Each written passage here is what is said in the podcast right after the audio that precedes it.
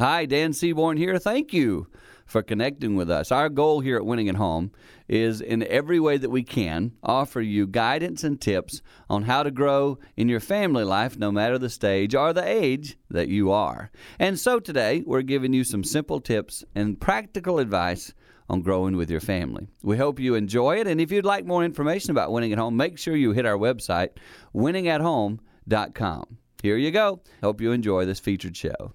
I actually am going to kind of introduce this idea that Alan's going to be sharing about today. So I'd say about six months ago, would you say, Alan? Yeah, uh, somewhere we were there. over at an event where we were speaking on marriage, and it was to an audience of single people. Maybe a few of them were married, but most were single. And we were talking about what to expect and what it's going to be like when you get married. And Alan had some specific things he shared, and I had some specific things I shared, and neither of us really knew the whole detail of what we were going to be saying. But as you were sharing, Alan, I found myself really intrigued by some of the studies you had researched, and also you applied it just to your new marriage because you've been married to Annalise, what, year and a half, two years now? Yeah, yep.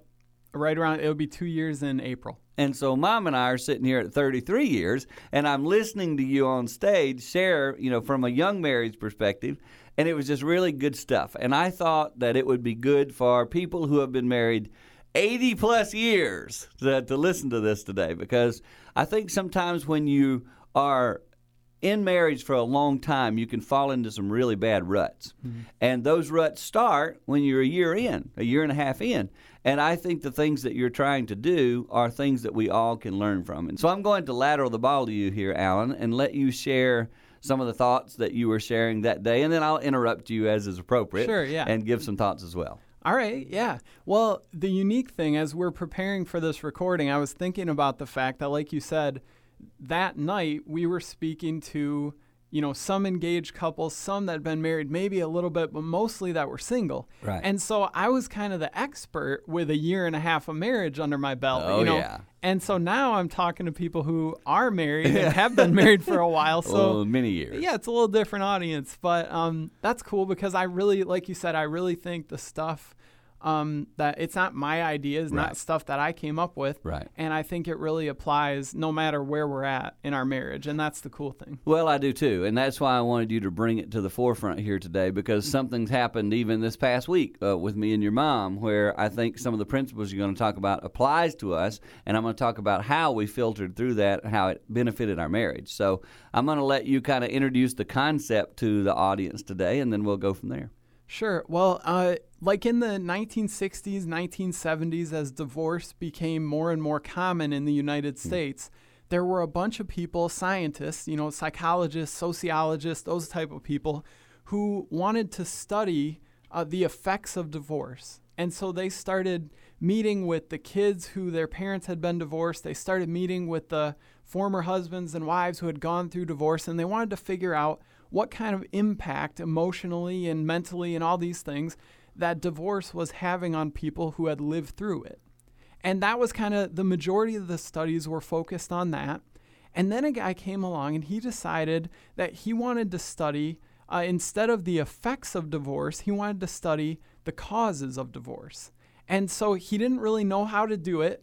So what he did was he sat down with a bunch of couples that were either newly married or that were engaged and about to be married. Not divorced yet. Not divorced yet. No, Okay. they were they were still in the early stages of their relationship. And what he did is he sat them down and he interviewed them. He had them talk about just their kind of day-to-day life. What's a regular day in your relationship? Then he would ask them a couple other questions. Well, I wanted to say, did they know he was doing this like pre-divorce study? Yeah, they well the, he was studying healthy relationships. Okay, That was kind of So he didn't really say to him, "Hey, I, I know some of you are going to get divorced someday, and I'm setting up for that." Do you think he did that? I'm not sure. That's a good question. Okay, I he might have, but might yeah. I don't know. Okay. Um, so while he's asking them to talk about their relationship, then he would ask them, you know, what's something tough, some conflict that you've dealt with recently? And he would ask them, you know, what are you looking forward to? When are you getting married? Or when did you get married? How did you meet? All those kind of just regular stuff that you ask couples. But since he was a scientist, he wasn't just asking these Okay, questions. okay. He actually hooked them up to a bunch of different machines Mm. so that while they're sitting there answering these questions, he could measure their heart rate, their blood flow and how much sweat their bodies were producing. So how they're reacting, almost like a lie detector test. Exactly. Yeah, Yeah, yeah. So he wasn't so much focused in on the words. He was more focused on the physical reactions that were happening in these people's bodies while they're sitting there with their, you know, person they're in love with and talking. And so he got done with it and he didn't really know what to do with this information. So he just sat on it for a while. And then 5 years later, he met up with all those couples again. And what he did was he realized that by that point, there were people who were in healthy relationships, that they were in loving and nurturing and, you know, really uh, partners Doing in life. good. Yeah, Doing they were good. doing good. Yeah. And then there were others who were, some were still married, but they were in obviously unhealthy relationships. There was constant tension and friction, and these couples didn't like being around each other. It was obvious. And then some had already experienced divorce by this five year mark. And so then, now that he knew this information about what couples were healthy and what couples were unhealthy, and Right. some even split up, he went back and he looked at those physical results of the tests that he took while they were sitting there talking about their relationship. And he found this, this huge correlation between the people who were in healthy relationships and the people who weren't. And he was a scientist, not real creative. So Right, he right. named the healthy relationships the masters and the unhealthy relationships the disasters. Okay. yeah. So, like I say, you know, scientist, he did his best. That's but creative. I like it. it rhymes. it rhymes. Yes. It's easy to remember. Yeah. Um, and so then he went back and he looked and he found that the masters, their physical tests had, you know, kind of some common results, and so did the disasters. You mean from when he first interviewed? from five years ago? Okay. Yeah, when he uh-huh. first interviewed him and, took and took those measurements. Okay. So he realized that the first time he spoke with them, the people who five years later are in these unhealthy situations, they had a higher heart rate, their blood flow was increased, and they were sweating more than the than the master couples while they were sitting and talking. Even pre. This is when they were engaged or first married. Yeah, They're already sweating in the beginning. Exactly. Okay. now, on the outside, he couldn't tell Right. anything different between these couples. Right. But what he realized now that he's looking back on these results five years later, he realized that these couples, while they were sitting there talking to each other, looked normal on the outside. Internally, they were in a fight or flight response because they knew their relationship and they knew that at any moment they needed to be prepared to be attacked or to attack because they knew that conflict is always just right around the horizon. And so he, he watched this and he saw the huge chasm between these couples who were experiencing this fight or flight response every time when they're just talking about normal stuff around their spouse. And he decided, you know, he didn't want to just leave it at that. So he wanted to figure out, well, what gets them to that point? Why do they have this unhealthy way that they're relating to each other? And so he set up a little bed and breakfast because he wanted to experience a day in the life with these couples. And so he told them, obviously, that he was measuring them and watching them Yeah. while they were going about their day. And he would watch these couples while they were out on vacation, while they were getting breakfast ready in the morning, while they're sitting having a cup of coffee, reading the paper, while they're planning out their day, reading a book, whatever they're doing. He and his team are sitting there and they're watching how these couples are interacting.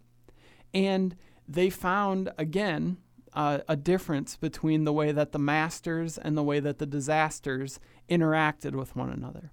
The way that they talk about it uh, is they say that every time a spouse, like when I'm at home with my wife, if I try to get her attention to tell her about something or to show her something or to ask her a question or whatever, they call that making a bid for your partner's attention. Okay.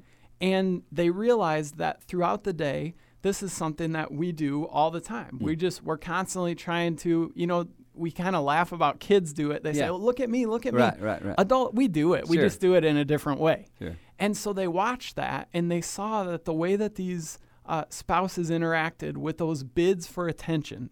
An example they gave is one of the couples that was there. I think it was the husband was an active bird watcher. And he saw some cool bird out the window, you know, because they're staying in a unique place. And he saw this bird that he thought was really cool. And that's that's what they say. Like, you want to show someone an article you read in Sure, the paper, you sure. want to show someone something of your interest, whatever it is. They found that there's a few different responses that we can have when our spouse makes a bid Does for our that, attention. okay. Yeah.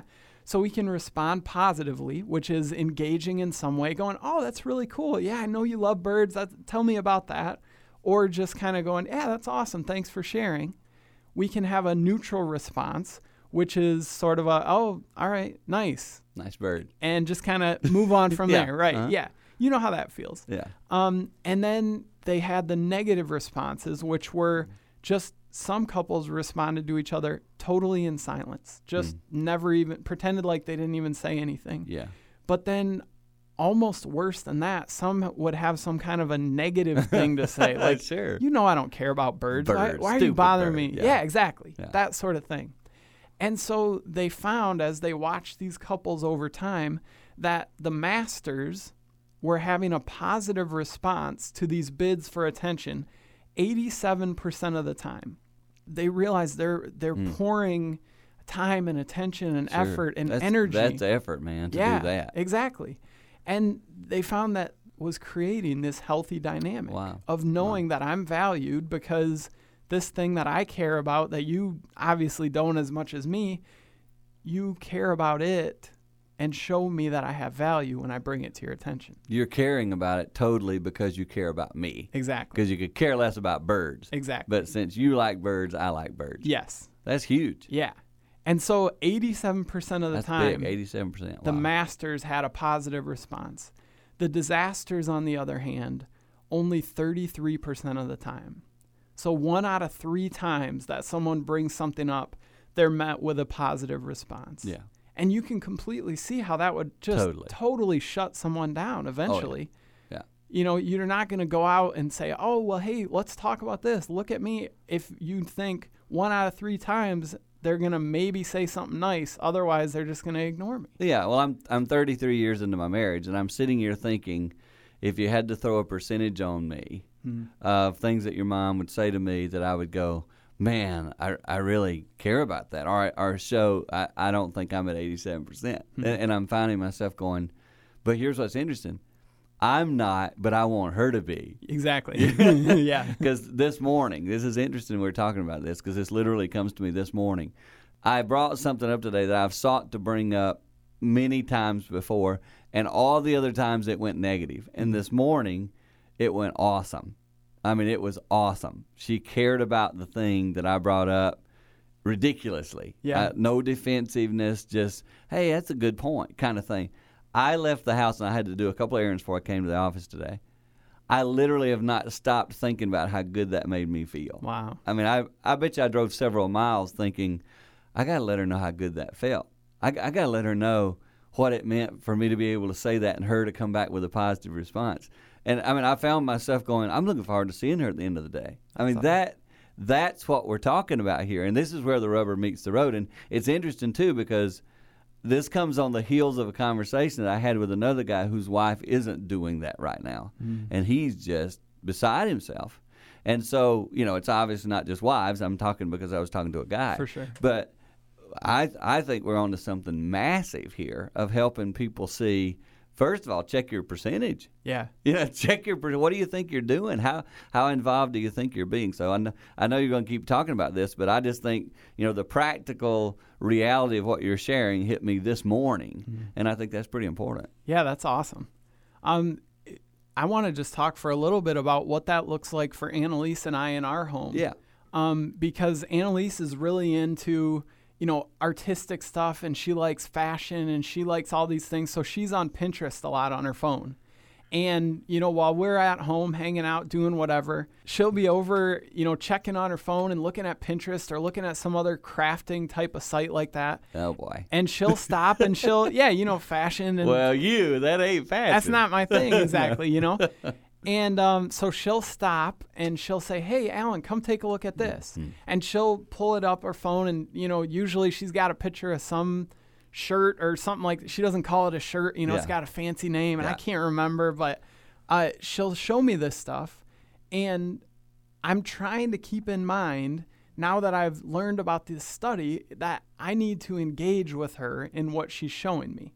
because she's not showing me a picture of a shirt and asking, Hey, Alan, how much do you care about this shirt? She's showing me this picture and saying, Hey, Alan, how much do you care about me? Me, yeah. Yeah. Yeah. And when you get that in your head, you realize that these aren't just throwaway little conversations. She's not trying to waste my time and show me something that I don't care about. Yeah. She's trying to connect with me. Yeah. Uh, you know, but she's not the only one that's into something that, you know, I'm not into. I, I love, obviously, the people listening, they know, you know, I love NBA basketball. Right, right. And we're I- freaks that way. We're about the only two people in this whole world, I think. exactly. But other than that, Nobody yeah. else listening does at all. Yeah. But that's all right. Um, and when I talk to Annalise, she knows stats about these guys. She knows what kind of contract people have recently signed. She knows who's on a winning streak. She knows all this crazy stuff. And the reason she knows is because when I share what I enjoy and what makes me excited to talk about, she connects with me. She Yeah. cares. And she makes that obvious because she actually engages. It's not a throwaway type of thing. And that's something that we, ever since we've come across that study, we're really working on that in our marriage because even though those moments are so small, so seemingly insignificant, it turns out they're not small and they're not insignificant. No, they're huge. Yeah. They're difference makers. Well, Alan, I think it's actually something that no matter what stage of marriage you're in, you can do a little self analysis. And it might be wise for you even to say to your spouse, if you had to put a percentage mm-hmm. on me as to the way I respond to you. So when I share something with you, if you said 10% means I hardly ever listen to you, 90% means I really feel actively involved and I show you love by listening to you, tell me which one of those or find a number for me. I think it'd be really wise. And then and then when your spouse says the percentage, don't get defensive if it's lower than you're thinking because it might be. Yeah, it yeah. probably will be. but I think you're you're onto something that's huge here and I I mean, I honestly believe no matter if you've been married 50 years, you could take this principle and say, How am I doing with this? Because I see, especially with older couples, I see it more and more. And maybe it's because I'm probably around some older couples sometimes that I see this real, not just ne- no response, but the negative. The, well, that's not that big. You know, it's kind of like a, a real nagging response that mm-hmm. isn't very positive at all. And so kids, grandkids are watching this going, man, that's not what I want. And I think it's very important to see that you can end up there if you aren't careful because, you know, you guys are a year and a half into your marriage, two years into your marriage. If you don't get control of this now, if you're not giving the 90% rule to Annalise now, it's not going to go higher the Right. longer you're married. if anything, it's going to go lower. Yep. So how do we keep bumping that percentage up on on the positive side to make sure we're listening and and giving focus to what our spouse is saying? I know I'm listening, thinking to myself, I got to go home and work at this because there's plenty of times. Jane's comment to me will be, "You aren't even listening, are you?" Mm-hmm. So when I hear that, what I just told myself was. I'm zero percent on that Yeah. because that shows I'm not connecting at all. Yeah. and I got to do a better job of that. And the reason is because I'm thinking about my thing. Yep. Yep. Yeah. So I think all of us can do a little self analysis and apply it to our lives. Definitely. And I, I love, you know, at the end of this study, what this guy, John Gottman is his name, if you want to go and look this up for yourself. Uh, but at the end of it, he got to the point where he realized that with these couples, the masters were intentionally cultivating this in their relationship. Yeah, that they were yeah. constantly scanning their world for things that they could uh, praise and talk positively Mm, about good. About their partner Yeah. and that the disasters were at the spot where they were constantly looking for mistakes and waiting so that they could catch them because I want you to see that you mess up more than Sure. I do. Sure. And that is just such a, a tough dynamic to try to live in. Can you imagine that? Well, it's a change of mindset for most people Yeah. because you're finding yourself going. You just what you just described there took us to a whole nother step. Now all of a sudden you're not only complimenting them in the in person. In other words, I'm listening to you. I'm out there in the real world with my buddies hanging out, and when they're talking negative about their spouse, I'm not participating in that. I'm saying something positive. I'm telling you, that's not even in the realm of most people's world. Yeah. And so I think it's it's this is an awesome teaching on how to move your marriage in the right direction. Mm-hmm. And the reality is most of us fall into the standard plot of this is where I am, and it's probably only going to go down from here. We need to change our mindset to say, I'm going to make this positive. I'm going to, my marriage is going to get better in the days and years ahead because my percentage is going to continue to rise. Yeah, I like that That's idea. That's the bottom line. That's what we're after. For sure. Now, Alan, I'm sure that you have a biblical way to tie all this together from God's Word. Yeah, I do. Actually, I know you do. I can see your Bible laying open there. It's um it's kind of the obvious go-to Valentine's love marriage type of a thing, but I wanted to read from 1 Corinthians 13 because I really think that there's not a better way yeah, there's not. to talk about it. Yeah. And um, this starting in verse 4, it says, Love is patient, love is kind. It does not envy, it does not boast, it's not proud, it is not rude, it is not self seeking, it's not easily angered, it keeps no record of wrongs. Love does not delight in evil, but rejoices with the truth. It always protects, always trusts, always hopes, always perseveres. Love never fails. I mean, you could just sit there and go over that one line item at a time, Mm-hmm. starting with the beginning. Love is patient. I, I remember studying that. I, I'm not a Greek expert, but I think the word is macrothemai. I don't know, probably don't say it correctly, but the word actually insinuates patience with people, not with things. And starting at the very beginning of that chapter, Jesus and you know God's teaching here is nailing us, saying through Paul's writing, we've got to make sure that we have patience and kindness and a self-seeking attitude that's honoring a person, and in this case, the person is our spouse. Yeah, The yeah, per- and the person love we take for granted. Yeah, Definitely. And I love how, as you read that, you can't walk away thinking that love is not an action. You know, it's, Yeah. there are all these just unbelievably practical, real world. If you love, you act like this. yeah, And it, it flows out of um, this commitment. You know, it's so common, like in our world, to say, well, I, yeah, I fell in love or I fell out of love or I, whatever. Yeah. And it, the no way we concept of the real meaning of love. Exactly. Yeah. The way we talk about love, it seems like it's more an emotion than Sure. an action. And I love how scripture grounds us in that reality that love has a meaning, and that meaning is behavior. And the way that we choose to act, the way that we choose to talk, the way that we choose to treat the people around us, in this case, specifically our spouse, Yes.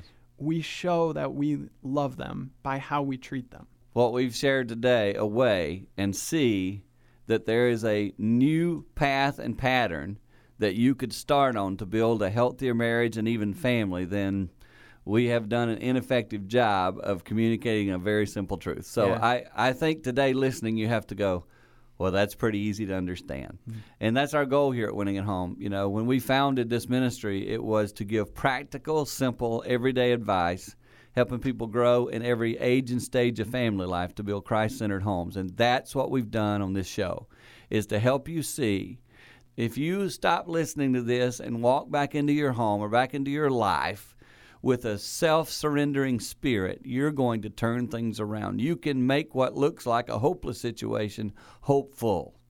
And remember, faith, hope, and love, but the greatest of these is love, an action word that you can apply this Valentine's season in your marriage, in your life. Go do it today. If your spouse didn't hear this, hand them the CD and say, listen to this.